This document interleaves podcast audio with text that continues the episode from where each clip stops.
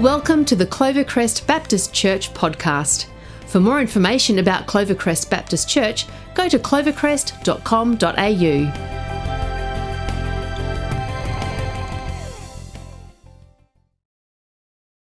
G'day everyone, how are we going today?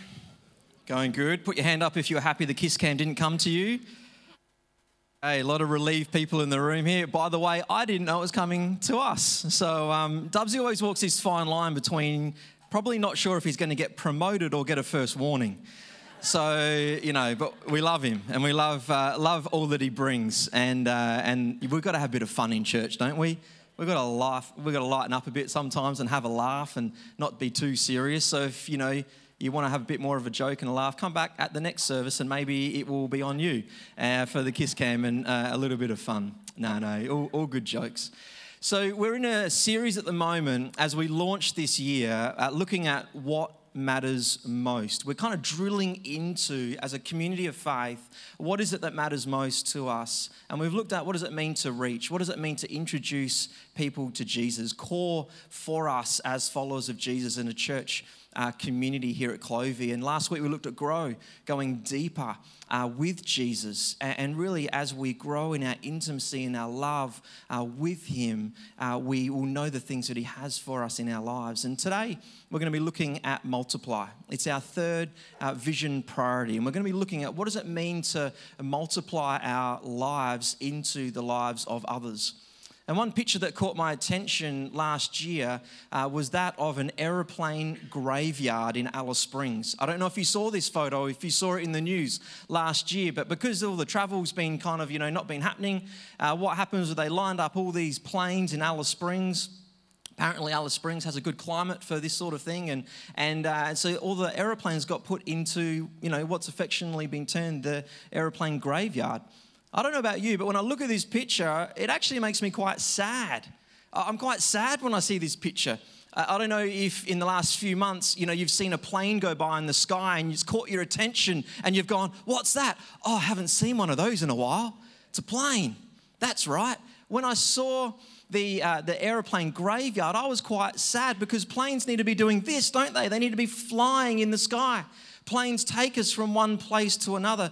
Um, planes, for, for some of us, if we're on vacation or we're going on a holiday, this instill in us a sense of adventure. What's coming? What could be? And when we see planes in the desert, they're not living out their purpose, are they? They're not living out the thing in which they were built for. Uh, planes, when they're living out their purpose, we see them in the sky. And we can see them, you know, doing the thing that they've been created for. And indeed, as followers of Jesus, we have a purpose. We have a purpose in our lives that God has created us for. He's created us to know him really deeply and intimately, and for us to pass on our faith to others. That's what he's created us for. He's created us uh, in his image so we'd know him in a deep and in a personal way, and that we would pass on this faith with other people. And this is what it means to reach, to introduce people to him. And this is what it means to grow, to go deeper with him. And to multiply our faith into the lives of others is a really important part of living out our purpose. We don't want to be like aeroplanes grounded, but God's created us to soar. He's created us to be with him on this adventure of faith. But I know in that I make an assumption.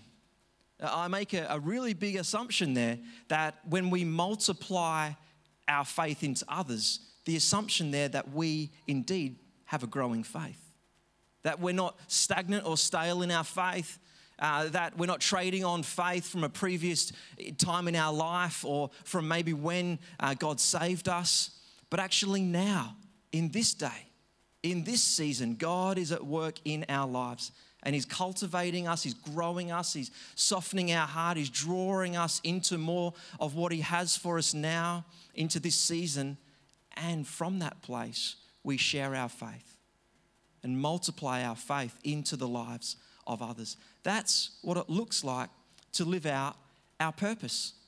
And this is what we see in the story of God. We see uh, people that multiply their life into the lives of others so that God's kingdom could be expanded, so that a multiplier could get pulled down and many, many more people would be introduced to him, and also that God's kingdom would continue to come here on earth as it is in heaven. We, we see it in the Old Testament with Jethro uh, and Moses. So Jethro is uh, Moses' uh, father-in-law, and he comes into the God story in Exodus eighteen. And Moses is really struggling under the weight of leadership. There's a lot that's sort of happening in his life. And Jethro says this in Exodus eighteen, verse nine. He says, Jethro was delighted to hear about all the good things the Lord had done for Israel in rescuing them from the, from the hand of the Egyptians. So he was just thrilled that God was at work. But then he was also looking at Moses, and he saw Moses struggling under the weight of the decisions that he needed to make. You see, God's people, the Israelites, they kept coming to Moses with problem after problem after problem. And Moses was just being weighed down by this. And then Jethro says this in verse eighteen. He says, the work is too heavy for you. You can't handle it alone. So Jethro, he spoke into Moses' life and into Moses' situation. He gave him some advice. He gave him some advice on how he could delegate, on how he could empower others so that he didn't have to have the full weight of every decision that was happening. And Moses listened to this. And as Moses listened and implemented the things that Jethro had to say, Moses' burdens got lighter. You see, it's fascinating. Jethro invested, he multiplied into the life of Moses. And who were the beneficiaries? Well, all of God's people. All of God's people benefited through the words and the investment of Jethro into Moses. And then Moses had an investment into a young man called Joshua. In um, Exodus thirty-three, it says this, the Lord would speak to Moses face to face as one speaks to a friend. And then Moses would return to the camp, but his young assistant, Joshua, son of Nun, did not leave the tent. You see, in this place where there was this intimacy between God and Moses, Joshua learnt from Moses, that's the place to be. That's the place to be. Moses passed on to Joshua when he was his young assistant, a love for, for being in the presence of God. For being in the presence of God. For learning what it means to cultivate a deep and intimate relationship where no one else is around with the living God. And Moses and Joshua, for decades, they did life together. And Joshua um, received uh, multiple assignments from Moses uh, in terms of how he could grow as a person in his leadership. And at the end of Moses' life, he handed over the baton of leadership for all of the Israelite people to Joshua. And this is what he said to him in Deuteronomy thirty-one. He said this, he said, be strong and courageous, knowing the Lord himself goes before you, and he will be with you. He will never leave you or forsake you. Don't be afraid. Do not be discouraged. Moses multiplied his life and his faith into Joshua, and Joshua took God's people into their next season. The impact was multiplied as Moses was obedient in how he lived his life and how he invested in another. And then we see the same in the New Testament with Paul and how he invested into young Timothy. In First Timothy two, Paul calls Timothy his true son of the faith. And in Second Timothy, he begins uh, this book in Second Timothy by saying, Timothy, my dear son, my dear son. Timothy was a son to Paul, and Paul was a father, a spiritual father and a mentor to Timothy. And actually, the whole book of Second Timothy is quite a personal letter from Paul to Timothy. At that time, uh, Paul himself was in prison, and he was writing some last thoughts, if you will, a charge of how uh, Timothy can live his life for God. And he charged him um, forward and onward in his faith. He thanked God for his family, who he grew up with, his mother and his grandmother who passed on faith to him. And he called him to live a life that had a kingdom impact. You see, Paul multiplied his life and his faith and his leadership into young Timothy. And Timothy went on to then pastor the church in Ephesus, and God's kingdom was advanced through him. There's a multiplier. As we look at the story of God, we see women and men who invested their life into others. And as they invested their life into others, a kingdom impact was multiplied. So as I consider living a life that uh, multiplies into others, as I ask us as a church community to consider what does it mean for us, what does it mean for you to live a life that multiplies into the life of others, I think there's one thing that's really important when it comes to this, and it's the word proximity. One thing is really important. Who have you brought in close to your life? Who really knows you? Who have you brought in and you've said, I want to pray with you, I want to walk with you, I want to share my life and my faith with you? Because proximity is so very important if we're going to live lives that multiply our faith into the lives of others. Much more effective than a program and much more effective than a course is proximity and imitation. Proximity and imitation. And the Apostle Paul knew this because he spoke it into the church in Corinth. In First Corinthians eleven one, he says, be imitators of me as I am of Christ. And then in the N I V version, it says, follow my example as I follow the example of Christ. See, Paul understood that it's not a course or a program that's going to multiply faith. It's actually bringing people in really close, inviting them into your life, inviting them into their into your world, bringing them into the, the seen and the unseen bits, maybe the, what you might think are the acceptable and the unacceptable bits. And in God's grace and his mercy, he uses all of it to invest into the life of another, who then multiplies into another. See, the most effective way to multiply your life into others is by inviting those into your life in proximity and in intimacy as we point them to Jesus. It's what we call relational discipleship. As we connect and we relate with God, and then we bring people in on the journey with us as we walk in faith. You see, we've all got a story. We've just been singing and how God has reshaped our story, how God is, is doing a work of making us more like him. And then he asks us to pass that story on to others. But that happens through invitation. It happens through relationship. It happens through proximity. I remember in uh, my journey of faith, there's a man by the name of Paul, and he invited me into his world. I was a young adult at the time, and he invited me in and he said, oh, you know, if it's all right with you, you know, maybe we could pray together, we could meet together, we could open up the word. And and and uh, he was a missionary with Youth With A Mission. And he said, you know, there's the odd thing that I speak at, you know, I might invite you along if you wanted to do that. And I said, sure. And we just built a relationship over time. And as we built this relationship, Uh, we began to pray, and he began to um, teach me and grow me in my faith and my leadership development. He stretched me out. Uh, he'd invite me to come to speaking appointments that he was at. And he said, Mike, I just want you to pray for people. And, uh, and if God gives you a word, deliver that word. Go for it. And then he just continued to give me a little bit more a responsibility and opportunity. I remember this one time we're at the uh, Youth With A Mission base up here in Adelaide when it used to be in Norton Summit. And he said, Mike, I want you to lead out in praying for the, the, the um, D T S students, the Discipleship Training School students. And he said, I'll come in after you, but if God speaks to you, then we're going to pray down in, into that, and we're going to we're going to go with that. And I kind of just was like, wow, all right. I took a big breath and away we went. But he walked with me. He brought me in close. I saw a man who followed Jesus, and I wanted more of that. I saw an example to follow, someone to imitate as he was following Jesus. I wonder who those people have been in your life that have extended you, that have grown you, that have maybe opened a door in the kingdom of God to a room that you didn't know existed. Who are those people that have shared and invested and multiplied their faith into you? I wonder who they are. I'd encourage you to write them a note, to send them a text, to thank them. Some of those people might not even know. You might have gone decades down the road and there was someone who just shaped you as a young adult or when you first came to faith, and they might not even know the impact.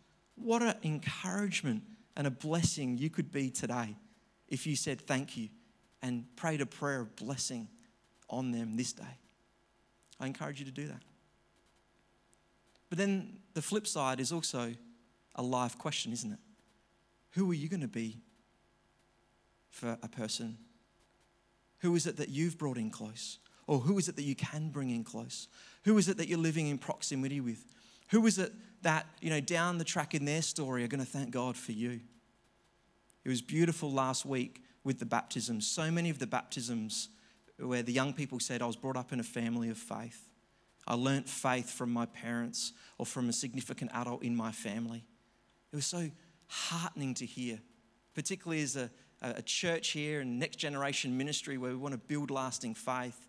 And we know that that comes firstly from the home. It's so beautiful to hear that. But who are you going to be that person for? Who is it that maybe God's stirring in your heart to walk alongside? Because as God works in your life, He has people for you to share your faith with and multiply your faith into others. And this is the type of living that we see in the life of Jesus. This is what we see in Jesus' life. We see Jesus investing into others. We see Him bringing people in nice and close. We see Him actually living a life that people are drawn to, and He can share and multiply His life into. You know, over twenty times in the Gospels, Jesus called people to follow Him, to follow Him. And He just kept relationally pulling people in really close. And if we look at this word follow, the Greek uh, origins word of this word follow is akoloutheo, uh, which means to be a follower or a companion. And Jesus used this word, akoloutheo, follower, companion, in both a literal sense. He called people to follow Him quite literally, leave the things that you are doing, fishing, family, other things, and follow Me. But then also used it in a metaphorical sense around discipleship in terms of surrendering your life and following and trusting in Jesus as the Messiah. So this is what the disciples did. They literally left everything. They left boats, they left work, they left livelihoods, they left families, and they followed Him.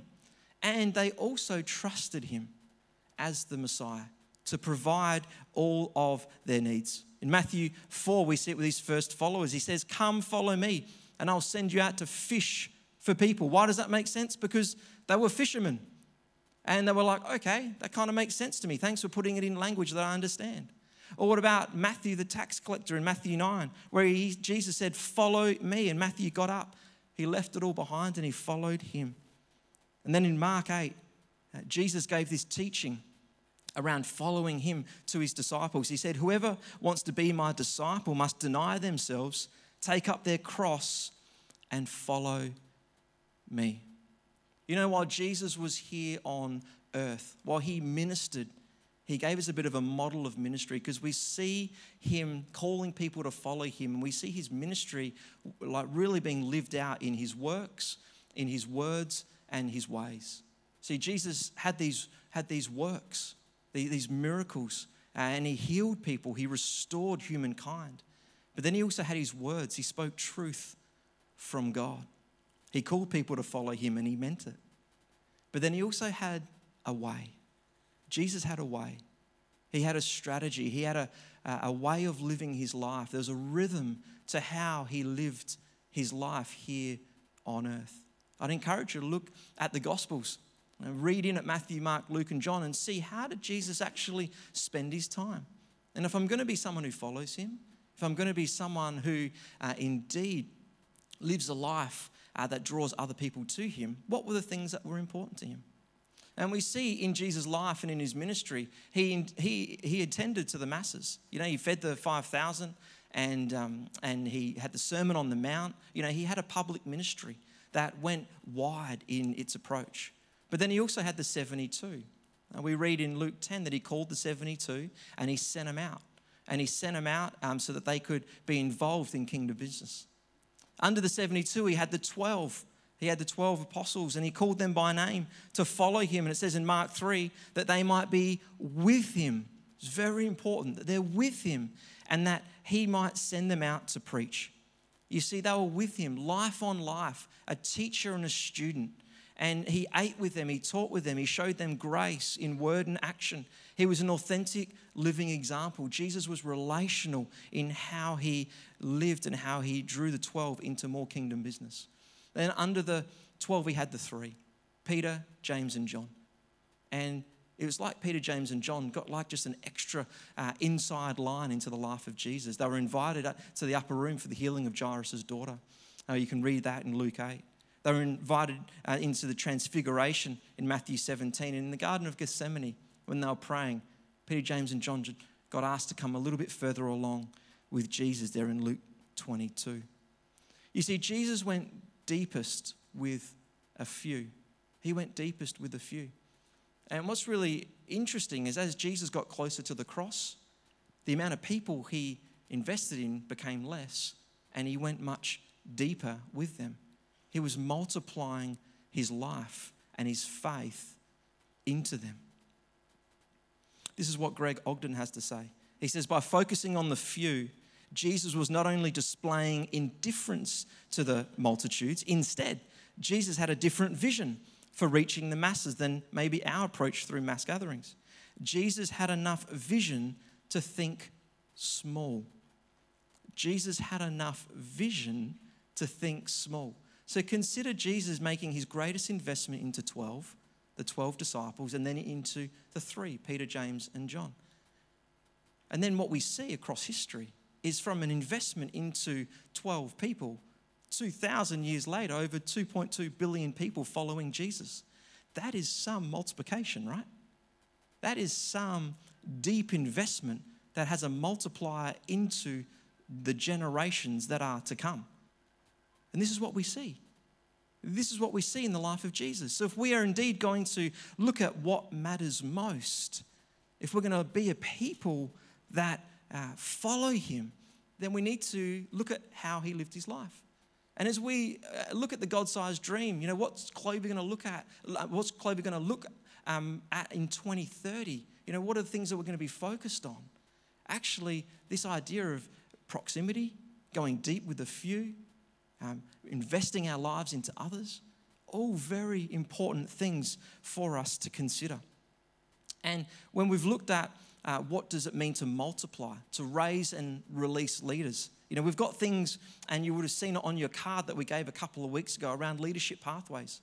We're actually wanting to discover what are some really important leadership pathways across the life of the church so that leaders can be raised up uh, in a range of different sectors across society. Also, this apprenticeship model, going deep with a few. Uh, living life on life, drawing people in nice and close. Very important for us. Passing on our faith. So very important. And it's a challenge for us, isn't it? But it's very important that we do that. We want to develop partnerships with uh, organisations that do things really well, that we can actually say, hey, you know, we want to continue to raise and release leaders. We want to continue to be a church that multiplies our life and our faith into others. So can you do what you do really well, and we'll do the things that we do really well, and let's work together. And we also really believe in on our heart for this next season around marketplace ministry, to develop a really strong marketplace ministry for those that spend the majority of their time in the marketplace during the week to know that you are on mission. And how can we walk alongside? How can we support and raise up? So if you are in any of those areas that I've been talking about, you know, if you want to know more, more's going to come over time. You know, it's, um, there's this guy called Peter Corney, and uh, he's an Anglican pastor in Melbourne. And uh, he spent a lot of time uh, in his uh, pastoring of churches uh, looking at developing leaders. And he says this, he says, the future of any organisation lies in its ability to reproduce leaders of quality. I don't think anyone would disagree with that. He says, if your vision is for a year, you can plant wheat. If your vision is for ten years, plant trees. But if your vision is for a lifetime, plant people. Plant people. You know, Clovey, I really have a dream for us that we will raise up and release leaders into this next season of ministry. That we will see leaders in the marketplace raised up with confidence to know that you are on mission. We'll see leaders raised up, raised up to plant churches that will come out of this place into the future. I see that leaders will be raised up and released to serve God overseas on mission, and he might be stirring in your heart around that. I see leaders being raised up to influence public life and be a Christian presence uh, in our political systems here, now, and into the future. I wonder, what is it that God's stirring in your heart? prophetically maybe, or maybe it's very real and, and he's been speaking to you about it for some time and perhaps you've been resisting it. What is it that God is stirring in you so that we can multiply our faith into the lives of others? It will happen through proximity and imitation. Proximity and imitation as we invite people into our lives, as we're vulnerable and humble and open to, enough to realize that we haven't arrived yet. There's things that God is still working away in our lives, but we still invite people in. And we say, how do we keep growing? How do we keep developing? How do we share what God is doing in our lives? Because I don't know about you, but I want to live a life, and I certainly want to lead a church that pleases God. That pleases God. And invests into the things that He is asking us to invest in. Because it would be nothing more sad than to be an aeroplane in the desert. Nothing more sad to be grounded when indeed you've been called to fly. That's what we've been called to do. We've been called to fly, to join Jesus on an adventure of faith. Nothing would be more sad if we had all the technology and we had everything going for us and then we were grounded in the desert. That's not what God's asking us to do. It's not our next season. God has a bright season for us where we have an opportunity to multiply our faith into the next generation. This is what John Maxwell says. He says, true success comes only when every generation continues to develop the next generation. Clovey, I invite you to make a commitment in your heart today that you'd live out in your life, that you would multiply your faith, all the richness and the blessing, the hardship and the pain, and you would multiply into the next generation. Will you stand with me? Let's pray together.